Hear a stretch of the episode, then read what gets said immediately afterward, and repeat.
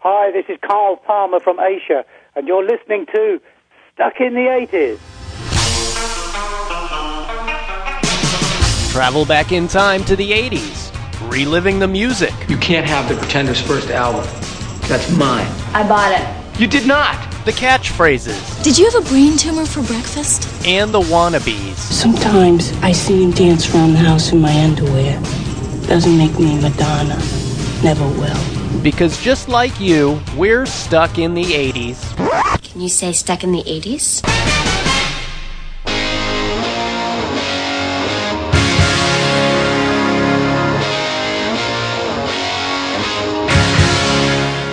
Is this the happiest day of your life? This is the happiest day of my life. And why would that be? Because this is our Asia show.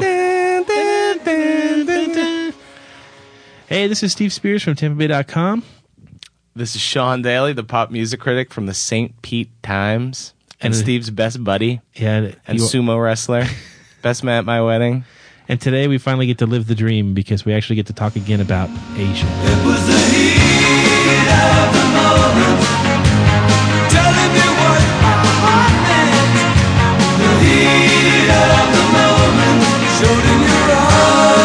You do. I don't. I was. Uh, I had a Funyun emergency. I'd rather not go into it, but uh, Yeah, we're going to have an exclusive interview with Carl Palmer, the drummer from the band. He talked to us from London prior to uh, setting off on their next North American tour. what what time is it in London when you talk to him? 4 p.m.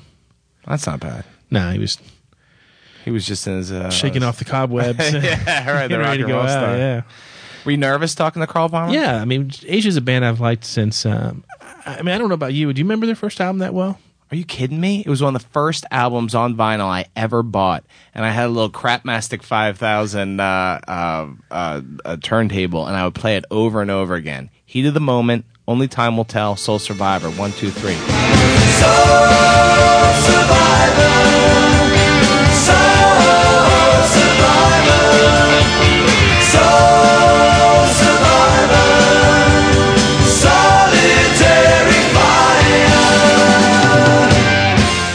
Can't tell you what the fourth song was, but I can tell you those those first three. I love every song, all nine cuts from the first album. What's What's funny is I remember the album because back in uh, back when it first came out, you know, my my family had moved down here to Florida, but the rest of my mom's family still was living in Ohio. So every Christmas we'd go up to Ohio, you know, to, to you know reunite the family. Could you fix your hair? You you put your hair down. You look like Moe Howard. I'm waiting for you to hit me with a two by four. So we go up Thank there, you. and before we leave, my, my parents bought me the Asia album on CD on little cassette. On the Was it a clear cassette? One of those. It was a clear. Cassette. Was it really cool? and uh, literally played that on my. And I don't even think they had Walkmans then. I think then was when you had like your little tape player. Then you had your headphones, Oh, your yeah. really big ass headphones that you put on. So I would listen. I listened to it nonstop on the way from you know Tampa to Columbus, Ohio, then on the way back. So I mean, I, I pretty much know every song by heart. I think I, I probably put it on like a blank tape on my Walkman. Were you like I was a Walkman baby? That's why I can't hear today. That because I would like crank my Walkman. I go through about maybe one a year, and like the top would fall off. Did you have a, you have a lot of Sony Yeah, Walkman? yeah, I still top do. would fall off still take it to the beach, and there gets sand, Sand in it. it, oh, yeah. man. Oh, I love that stuff. I I'm can't still- hear a thing now. Yeah, but- why Sony never thought about the whole let's invent a, a Sony that Walkman that you could use at the beach is beyond me. Yeah, I know. So we did talk to Carl Palmer today. H is about to set off on a, on a on the second leg of their North American tour. It's the 25 year anniversary of the release of their debut Oh, really? album. God, really? Am I that old? Yeah, and you must be really old. 76 years old next week, and uh, they they got back together last year. All four original members: John Wetton, Carl Palmer, Steve Howe, Geoff Downes, from you know, the first big '80s supergroup, and uh, got back and toured. They never got down to the south part of the United States, so I never got a chance to see them. So I'm really excited. They're playing June 14th At here. Ruth Eckerd Hall. And who gets to introduce them, Steve? That would be me and Sean. We are. We will be entered in the flesh, in the buff. So if you're there for the show, uh, be kind. Yeah, don't throw anything. You're gonna be sweating up a storm. I'm sweating up a storm just thinking about it. I know just thinking are. about it because I'm like I'm waiting for you to. Because I know you're saving special zingers just for that night that Oh, you're I'm gonna, gonna- roll out. yeah. Like, you know, pointing out my big sausagey fingers or something yeah, like your that. Hairy knuckle my pursuit hairy knuckle. of young lasses. So uh, it's gonna be a good show. Yeah, what's your favorite of, of all the of all the Asian songs? Probably only time will tell.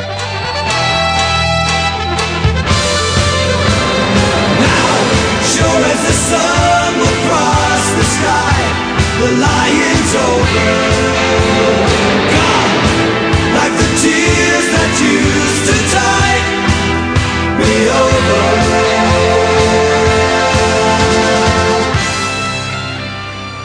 Classic. How about yours? You're No. gonna you're gonna pick some deep album cut just to be a Uh, contrarian. here comes the feeling. Here Number- comes the feeling. Here comes the feeling. Number nine on the original uh, on the original album. Here comes the feeling. Here comes the same old feeling.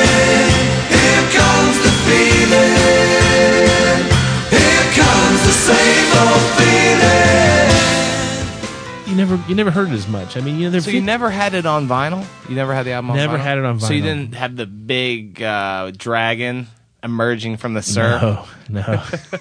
Well, Actually, you do have a big dragon emerging from the surf. hey, you know what's classic though? Um, I have a wee little dragon. a dragette. There you go. Once again, I losing my train of thought. Back in college, my my first year in college at University of Florida, 1985. My roommate was a huge Asia fan too, and back then you were allowed to paint the walls of your dorm room and the hallways. And inside our room, we painted the big dragon. No, you did. Yes, we did. Did it look good? Eh, it looked okay. If you had been drinking, it looked just great. it looked more like a big chicken. yeah, but outside we did the Asia Alpha, the big pyramid. Uh, Oh, that's thing. cool. And You uh, must have been a hit with the ladies. A couple Yeah. of Asia fans. What's funny was that actually stood there. I mean that those those two portraits stayed there until they tore that dorm down Oh, about come- two years ago. I uh, I used to go back every every couple of years and visit Florida and see a football game, and I Kind of like stop- Rob Lowe and St. Elmo's yeah, and, and pretty much the same uh, humiliating when they say.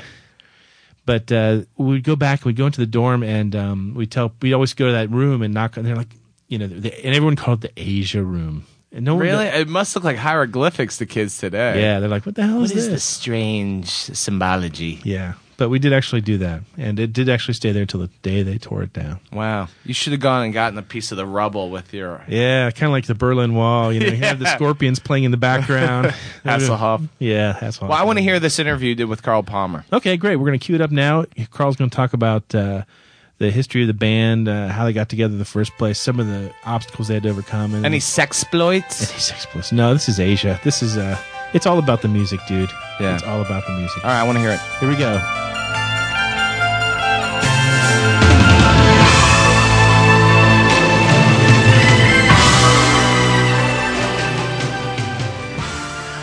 Hi, Carl. Are you there? Hi.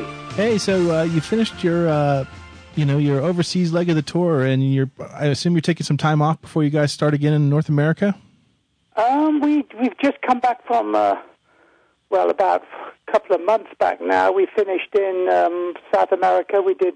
We've already played Japan and South America this year, and uh, we then started uh, work on the DVD, which is now finished and put to bed. We signed off on that last week, and we start uh, some rehearsals next Monday, getting ready for the the June the June tour of the U.S. Right. You start right here in Florida. We're really excited to have you here. Yeah, no, I'm looking forward to that.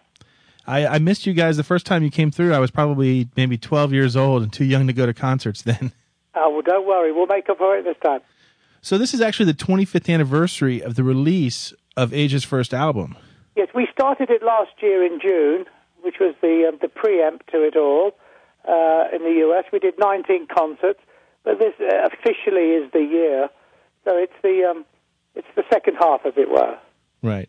Now that album actually was number one for nine weeks and had Seven several. consecutive weeks, then it went down and back up for another couple of weeks. Right, and your tours were selling out in every venue. What ha- what was going through your mind during that during you know 25 years ago? Well, we, we actually, to be honest with you, Scott, we did not uh, play for very long in America. I think the time the group actually toured was extremely limited. I don't think we worked more than a couple of months in America due to sort of internal problems we had at the time. So we didn't actually play to vast numbers of people. I think the largest crowd we played to was probably about seven and a half, nearly 8,000 people. So, so we didn't do anything excessive at all. Uh, and that was, you know, on the back of that hit record. I mean, that was a long time ago, but we didn't have uh, any real experience as a group touring and playing in America. So we ended up doing very little, and as I say, through internal personal problems, we couldn't really carry on and build it at all. Even last year, June, when we went back after the the beginning of this 25th anniversary uh, touring um, period, we were playing to 800, 1,000, 1,100 people. So it's small crowds anyway, you know. Now, I, th- I think I had read somewhere that you that was actually your idea the first time around to keep the, keep the venues and the crowds small. Is that true? Um, do you mean last June or 25 years 20, ago? 25 years ago. Um, well, in actual fact, the problem was is that because we had a hit record, we weren't guaranteed of uh, pulling the people in to see us. You know, there was this problem. It was the age of corporate rock and MTV, which we were part of in a big way, and it's very, very nice. Um, but it was a case of building it in America. You can't expect to walk in and play to thousands and thousands of people. So it's it's normally the right way to go in a cautious way. You know, go carefully, slowly in the first time, even on the back of a big record. And as I say, we hadn't worked enough to build the box office up to more than about eight thousand a night. So you can understand where we were, even with such a, a popular product on our hands. Now, now before joining Asia, you were actually a member of Emerson, Lake and Palmer, which every fan knows. Yes. And you, you had sold more than 30 million albums and played in front of hundreds of thousands of people in a single night. What, what kind of change was it? I mean, what, I mean, that must have been a, a real uh, change of pace to suddenly go from playing in front of 300,000 people to playing in front of 700. Well, it was a change of pace to have an album number one for nine weeks. I mean, uh, Emerson, Lake and Palmer never had that in the whole of their career. That though we sold more than 30 million records, um, we never ever reached that kind of instant success and acclaim that Asia had on the first album.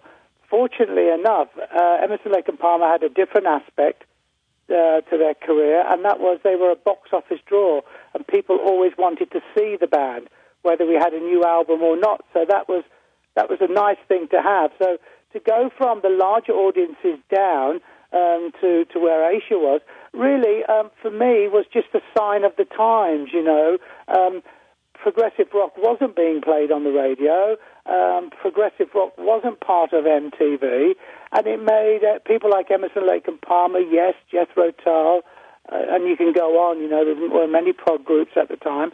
It made them not redundant, but they weren't part of the mainstream. What was part of the mainstream was the corporate sort of journey, foreigner, uh, Europe, Asia, was this kind of songs type of band. And I have a, I have a, a real uh, a strong idea that the reason why that first Asia album was big was because it was a mixture of like six minute kind of proggy type tunes like Time Again, uh, uh, Soul Survivor, Wildest Dreams.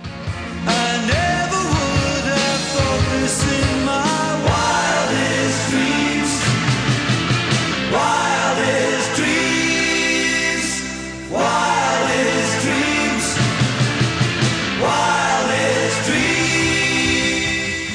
and you had the pop songs like Only Time Will Tell, Heat of the Moment. So it was, a, it was a wonderful crossover happening on that one particular product. And Emerson, Lake and Palmer never achieved that kind of uh, mixture. We were kind of a bit more involved with European classical music. But the first Asia album did actually have that crossover where it was intellectual and radio friendly for the time. But even with all of that ingredient in there, um, it was still smaller people, uh, smaller amounts of people we'd play to. But, you know, that was, as I said before, it was just a sign of the times. It's the way it was.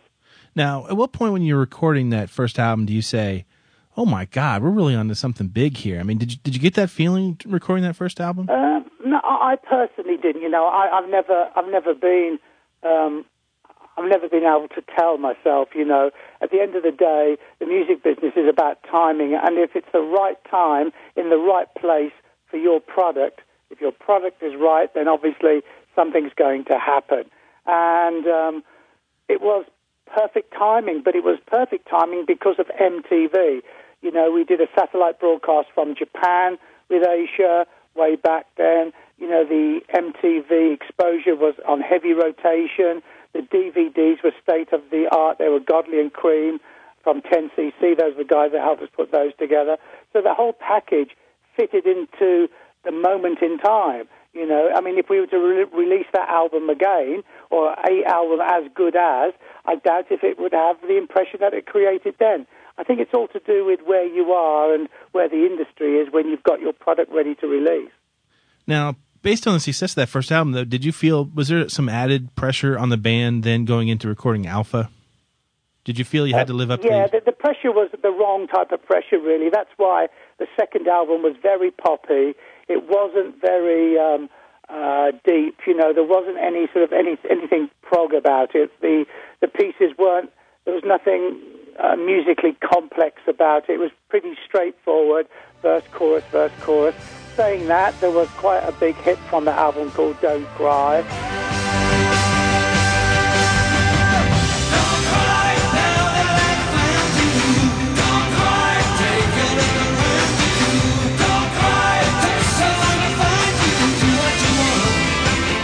But at the end of the day, it didn't have this um, wonderful mixture that the first album had, where you know you could have your radio cuts, but you could go three or four cuts deep with something which was a bit more adult. You know, um, the second album was good, but it didn't really have that amount of depth. And you know what they say? It takes you uh, 20 years to write the first album, and, and you've got to write the second one in 20 minutes. I haven't heard that. And let me ask you, you mentioned uh, the Asian Asia concert. I have vivid memories of that because I think that was, uh, I think my parents let me stay up late that night to watch it live on MTV. Yes. Who, whose idea was that to do that show? Um, well, basically, MTV had never made a satellite broadcast before, and they wanted to make a broadcast.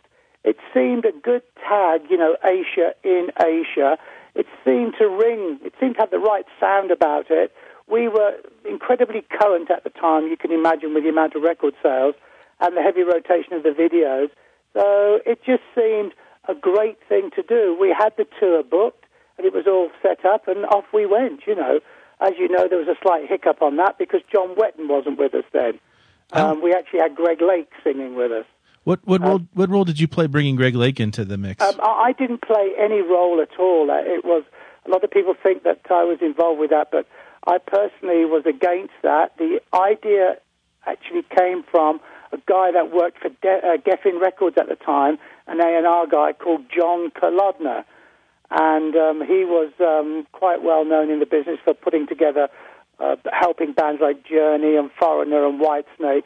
And um, he mentioned that this could be a way of us salvaging the gig because we were going to cancel it, but all the satellite time was booked and whatever, whatever. And we couldn't do it with John, unfortunately, because of a certain circumstance which had taken place. So Greg Lake seemed to be the best replacement. Uh, but that was um, 100% his idea, not mine.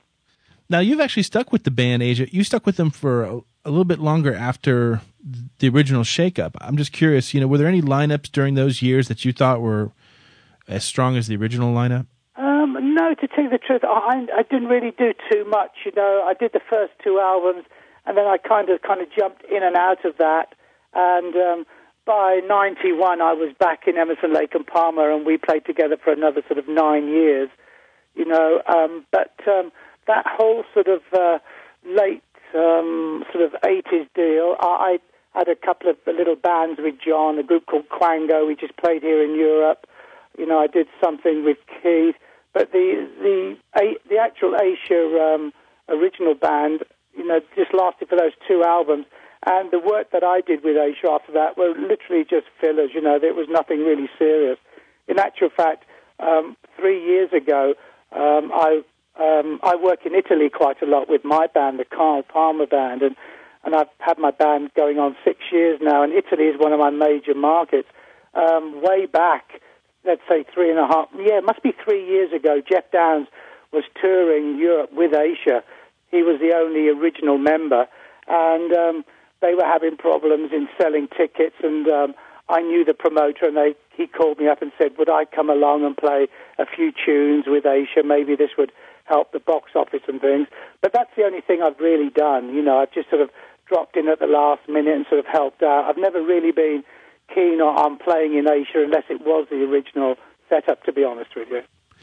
So why do you think it took 23 years then, really, to get the band's original members back together? Well, to be honest with you, there was no real uh, need to do it because of the problems that we had internally. Uh, and when we, we started in 81, there was lots of things going on for the next sort of like 10 years, on and off, on and off.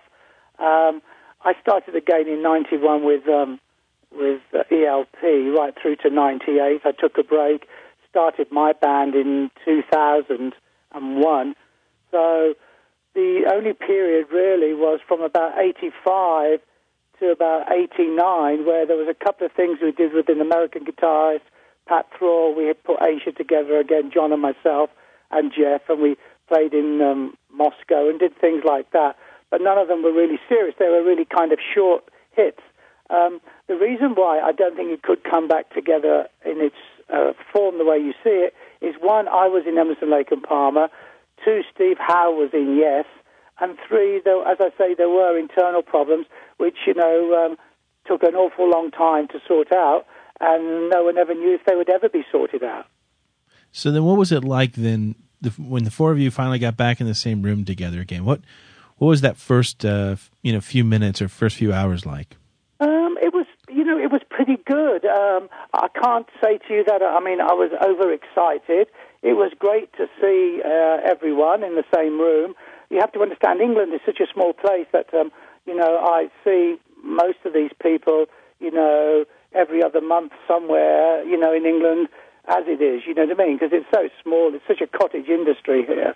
So it wasn't as if I hadn't seen the people. And of course, I'd worked with Keith during, sorry, I'd worked with John during that period. I'd met up with Steve in that period, you know, so there's always some kind of connection somewhere. So as far as uh, I was concerned, it really didn't mean anything until we went to play. When we actually um, started, did the first concert in America, that was kind of overwhelming because, you know, obviously this was nostalgia we were bringing back to America because a lot of people, like you've uh, so rightly commented, you know, we're young, you know, 12, 14 years old or whatever. So that was when it kind of brought it back to me, sort of how big it was and how good it was. Um, but when we were playing in the room, it, um, it, it never sounds that appealing to me. It's only really when you put some lights on it and you've got a great PA and you've got plenty of people in the room, then the magic sort of starts to happen. So what what has the crowd reaction been like? Have you been surprised by? Uh... Yes, I, I personally, um, I've been incredibly surprised. I didn't think um, that the band would be accepted as well as what it has been after such a long layoff. As I say, it is nostalgia. You know, we're fully aware of that. Um, I think if Asia was to make a brand new album today, and you know, and who knows, in the future we might. Um, the DVD will come out first of all on Eagle Rock in America, which I'm very proud of. It's a good DVD. But I think if Asia was to make an album, a new album, I doubt if it will be played on the radio the way radio is in America. It's very, very difficult. But on the other hand, you know, um, people only ever want to hear old songs anyway. The demographic that we play to is somewhere between 40 and 50 up to 60 years old, you see. Uh, possibly a bit younger than that, but not a lot. So we're sort of caught in a catch-22, really. Um, it's, you know, we, we can play the first two albums, which is basically what we've, we've ended up doing. We played the first album on this first tour, and on this second tour, we're going to have two or three tracks from the second album. So that's really the catalogue that we've got to draw from, and that's, and that's the nostalgia, I suppose. Now I understand you're also playing a lot of, of I think one song from each of your um, previous solo careers. Whose idea Yeah. was that? We wanted to do this 25 years ago, but we were so insecure then we figured that if we played something from Emerson, Lake and Palmer, then people would think, yes, well, Asia's not strong enough. It's got to take something from the, the individual's past, you know, to, to help the show type of thing. So that idea got pushed away. Obviously, 20, wind the tape 25 years forward, and you say to yourself, you know, what the hell? Who cares? You know, it's part of our history. So to have somebody like myself in the band, somebody like Steve, who come from like reasonably big bands, you know, as far as the progressive rock music uh, is, is concerned, you know, in America anyway. So we figured, why don't we play Roundabout? Why don't we play Fanfare? Yes, and we could play Video Killed the Radio Star. Oh, and by the way, we could play something from King Crimson. You know, so it's just the way it was, really. It just seemed it seemed easier to do it this time, uh, as long as we were playing the whole of that first Asia album. What's the crowd reaction like when they hear some of those those pre like fanfare, for example? They, well, to tell you the truth, it is really good. It is really good because, you know, if this is not a cover band, you know, I was actually in Emerson, Lake and Palmer. When we played Roundabout, Steve was actually in Yes when they recorded that. So it just shows you the deep history of the band, and it's kind of unique from that point of view. That I don't know many bands that have got such a deep musical heritage as what we've got. You have to realise that even even uh, the poppiest piece of music we play, "Video Killed the Radio Star," was the very first video to be seen on MTV.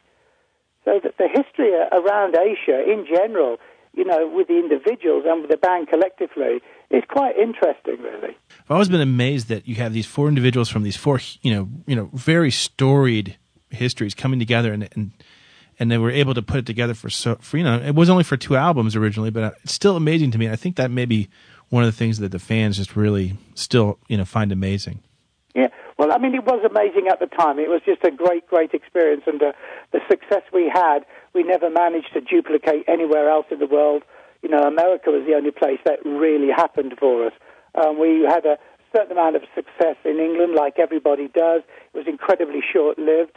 Uh, I mean, the English attitude towards music is nothing like the American attitude. You know, the English people don't put up with very much at all. You know, uh, once you've had your say and you've played your tunes and that, you know, two or three years down the line, you're gone, dead, buried, and forgotten about. That's just the way it is. It's it's amazing to me that you have four English musicians who put together a group, and yet they're more relevant in America than they are in England. Yeah, but you have to understand that America is is, is one animal, you know, and you've got this vast radio network, you've got this vast concert circuit, you've got everything there. In England, for example, we don't have this big radio network. It's very limited. There's certain pockets and certain doors you've got to knock down before any success comes your way. Once a success comes your way, you are limited to the amount of places you can play because of the size of the country. You know, don't forget you could put it in Texas, couldn't you, England? I think that's what it's worth. You know, whatever the size is small anyway. So at the end of the day, the the turnaround here with music is so much faster than America. I mean, the way you deal with fast food is the way we deal with music. I, I mean, was that important to you at the time, or is it important to you now? Looking back, would you have done anything differently to say, you know, we need to appeal to an audience that's wider than just America? Um, to tell you the truth, you can only appeal to an audience if you actually physically go to the country. You know, um, the reason why we had so much success in Japan this year, um, and, and it was an incredible success in Japan. The reason why that was so strong was because the band went there way back 23 years ago. Though it wasn't the original band, we went there. So when we went to Japan with the original band, it was unbelievable. And if you go to a country and mature their musical outlook and you know try and bring them over to your way of thinking and get them into your music, what you're actually presenting, then you know you can build a market. It's just so much easier in America because the place is so vast. I mean, for example, when we went to Japan, we just played in Tokyo five nights, three nights in one building, then we packed the equipment up and moved it down the street, just round the corner, to another building and set up for another two nights. Um, because that, you know, these are all the gigs that they have, you know, and people travel for miles to come and see you. In America, it's not like that. You can you can go around for years and you know and never play in Nacogdoches. Well, I really appreciate the fact you're coming to Florida. Do you do you worry that you know now you're doing the second leg through North America? Do you, do you ever get that feeling? Oh boy, I hope we don't get burned out. Um, no, to tell you the truth, we've only played 19 days, 19 concerts in America. And uh, when you consider how big America is, 19 days is absolutely nothing. 19 concerts is nothing. You know, we've not even rowed the boat out yet. Do you know what I mean? So we, we, we could play again in August, which we will, and we could play again uh, next year, which we will. And we'll probably have something like 70 concerts, but it'd be 70 concerts over a year and a half almost. So as far, no, be yeah, a year and a half at least. So as far as I'm concerned, that's not a lot when you've been away for 25 years. I don't think we could come back after next year straight away. We'd have to have something else going for us. But, you know, we could definitely, America's a big place. You know, you can definitely play a, quite a few days there, that's for sure. Everyone, call, Carl, calls you sort of like the drummer's drummer, and so I've, I've always been kind of curious. Of all the tunes from those first two albums, is there one that you particularly feel like you can, you know, wrap your hands around and really enjoy and really show off your skills? Um, you know, Asia is really, to be honest with you, is is nothing about sort of. Um, uh, unfortunately, the the first album has certain things on it, but in general, um, it's such easy music to play. You know, it's not complicated. It's not as complex as Emerson, Lake and Palmer. It's very, very good music. There's no doubt about that. But from my point of view, a lot of the stuff is very, very basic. You know, four on the floor with the bass drum. It's nothing complicated at all. Um, there are the odd moments, as I said to you before, like Wildest Dreams.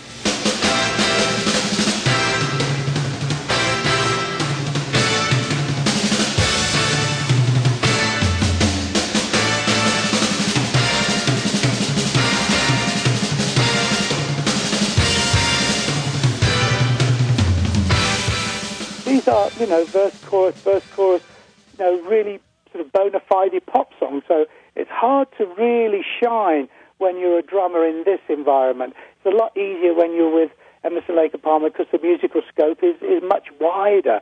That's not to say there's anything wrong with Asia. It's just a different form of music. You know, they can't be compared. So what's next for the band? I think I read somewhere on your website that there was talk that, that you might actually go into the studio again after uh, during breaks of this tour. Yeah, we've decided that we might record some retro material. Nothing has been decided on yet exactly. And there is a DVD which we have just finished, which obviously there'll be an audio sort of a, a CD released as well. Um, and we'll look at the the um, you know the new material. There is one track we've got done already. Um, we're in no rush to do it. I mean, you know, the world is not waiting for an Asia album. We all know that. So we've got plenty of time, and we'll do whatever we can this year on the on the downtime. We'll see what we can we can put together, and uh, you know, and that could be a lot of fun.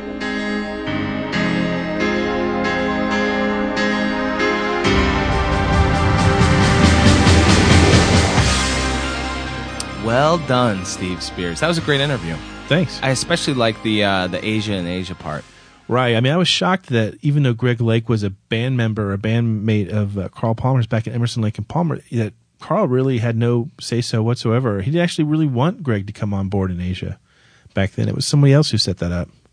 Very odd. Yeah. Well, good good good job. Well done. But uh, Can we get to um, uh, a special matter of business now? ah, yes. A special fan letter.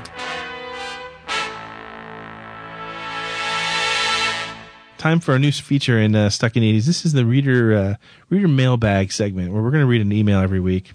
Stick around to the end of this letter. It's very pivotal. Do you want to read it or, or should I read No, you read it. it? You do them so much better. All right, I'll read it. I'll read it. Okay. You have that nice voice. This is from the good people at Saviors of Rock at saviorsofrock.com. That's S A V I O U R S O F R O C K dot com. Hey guys, we all love the show over here at Saviors of Rock. Just like to say, Andrew McCarthy was a terrible actor, nice guy, shocking, shocking actor. Can't believe you like him, Steve. Of course, we loved the ACDC versus Guns N' Roses episode, and we are unanimous over here for Guns. Woo! I like that one too. That's still one of my favorites. That was one of your ideas, too. That was your show. Uh, which gets me to the point. When are you college boys going to get down and dirty with some good sleazy hair metal? Keep up the good work. Take it sleazy. I'm going to use that as my new sign off. Good. My new professional sign off. P.S. Sean Daly is this podcast. Legend. It really says that. Confirm to our listeners that it says Sean Daly is this podcast legend. Yeah. That's nice. Thanks, JL, Saviors of Rock, guys. Thank you so much. I appreciate it. And yeah, we we get uh, calls from and demands for hair metal all the time. In fact, we don't want to do it as one catch-all. We should break it down. Yeah. Oh, we're gonna do a Motley Crue, Crue show too. Yeah, we're going to do that one with soon. select readings from The Dirt, the greatest rock and roll tell-all of all time, easily. the oral autobiography of, of Motley Crue. It is. You've read that, right? Of course. The first 250 pages of that are the maybe the most important 250 pages in all of literature. Yes, easily. That and like you know Lolita. and Anne Rice's uh, Snow White Adventures. Did I say that or just think that? That's all right. Yeah. Um, as always, we love your emails. Send them to us at uh, stuckinthe80s at tampabay.com. However, quick message to the AHA fans out there. I get it. After 50 emails in two days, I get the message that yes, Aha is not a one hit wonder, and we have promised to do a show solely on Aha. Can I tell more Norway stories when we do that? I insist that you tell more Norway awesome. stories. Mama, no. but I've been getting nonstop emails from the AHA fans over the last two weeks, and it's great. A lot of them from Europe, Israel, Poland. Ask them. Ohio. Ask them. Hvor er toiletteren? Is that real? Yeah, ask them. Hvor er toiletteren? What does that mean? Where's the toilet? Yeah. Okay. That's just the kind of bonding that our fans need with the podcast. I love Norga. Hey, it's time for Name That 80s Tune. Sean Daly, go Sean, go Sean. I can't wait to name this 80s tune. You will not name this 80s tune. But uh, this is a segment where we play a song from the 80s, and if you can name the artist and the song, you win nothing. Nothing? Really? Uh, shouldn't, res- shouldn't our prizes, now that we've been around for what, two years or 90 shows? How, what, what number show is this? 88, 89? 88. Something like that. Um, shouldn't we be giving away like the, the big stuff now that you're making such a fat Cars. stuff in the salary? Cars, small boats. a date with Geddy Lee? Ooh, that we have a date with Geddy Lee We do. next Pending. Monday. Hopefully. Pending. And then during that rush show, I will also read the angriest hate mail ever I received for giving the new Rush album a B minus, and someone just tore me to pieces. Which B minus for you is a pretty good grade. Yeah, you always make fun of me that I give everything a B Yeah, you're like I loved it. I gave it a B minus. I'm like, I what? don't say that because I, just you know the A's I uh, I dole out very uh, you know Yeah, no, fair enough. Anyway, here was the song that we played for the Styx podcast that we thought nobody would get. And oddly enough, everybody got that. That's Really? that's Music Time, which is an extra cut on the CD of Caught Caught in the Act.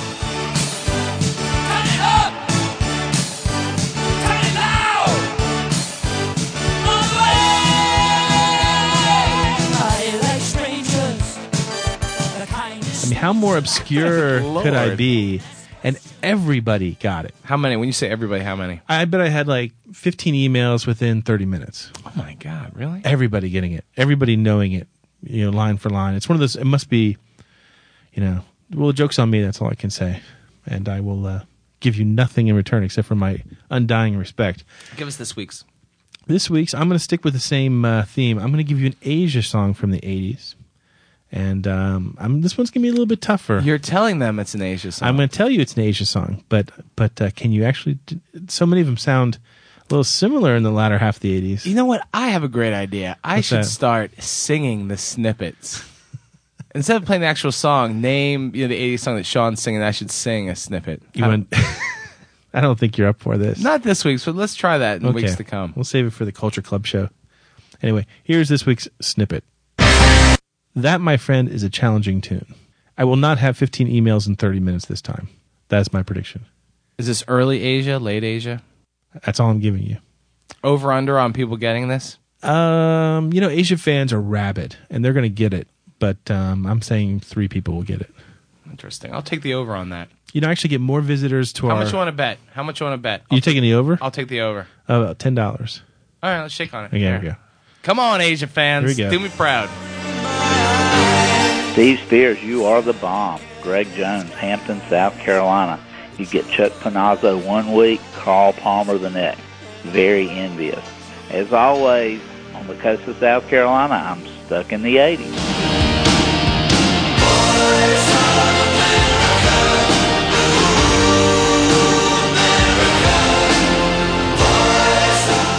Hey, great! Another fan greeting. We love those. A reminder: we can we can always use more. All you have to do is go to our blog at blogs.tampabay.com slash 80s. There you'll find the toll-free number. Give us a call. Leave us a message. End it with the words, I'm stuck in the 80s, and you're golden. You are a golden god, Sean Daly, I'm a legend. in your own mind. Hey, that's that's good. I, I like that people like uh, are big fans of you. I mean, you, you are the show. I mean, that's what. What? What are you talking about? You are the show. You're the rock. I'm not a rock at all. People love you, and they always get mad at me when I'm not pro 80s enough. but you are. You're, you're as pro 80s as it gets. Nah, you you literally are stuck in the 80s. Yeah, probably true. Anyway, the um, the concert is at June. Uh, it's June fourteenth at Ruth Eckerd Hall, and uh, Sean and I will be there. What I'm really looking forward to, I don't know if Sean knows this. Are the groupies for us? Yes, exactly. Fifty year old women coming. I'll take to, it. I'll take it. because those Asia women are gonna be, I bet, kind of uh like kind of dirty and tan, hot. It'd be nice. Ruth Eckerd gets some really Wearing the some- black tank tops. Yeah, that they haven't like washed and they can't really fit in because they're too small now. I love it. I love it. It's gonna be fun. The uh, the part of the show I'm looking forward to is that the band is playing um, cuts from their earlier career during the show. So you're gonna hear some Emerson Lake and Palmer, some Yes. And they have a full on laser show. Can you explain that at That's all? for that's for the uh, Alan Parsons project. oh, It's Alan Parsons doing laser show. Yeah, they do. The, they're the opening band. and They have the laser show. I don't know anything about it. I've never seen a laser show, so we'll see. I mean, you know, aside from like Star Wars, I have no idea.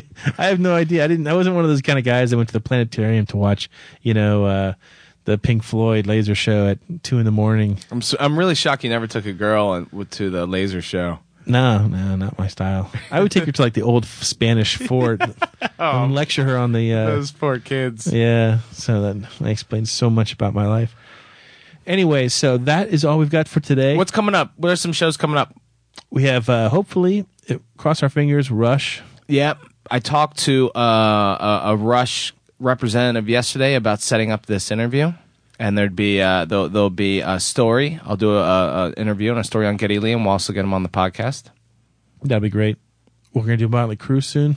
And I think we we're talking about doing a live podcast somehow From push Rush. the edges of technology to do a live podcast from the Rush show, right? Yeah. We would love to do a live podcast from from Asia, but I'd actually rather just sit there and watch the show. I've waited so long to see them that personally, I'm not gonna I'm not gonna waste any time. Like The ironic thing is your heart's to explode as you walk on stage to announce them. that's not that's no surprise.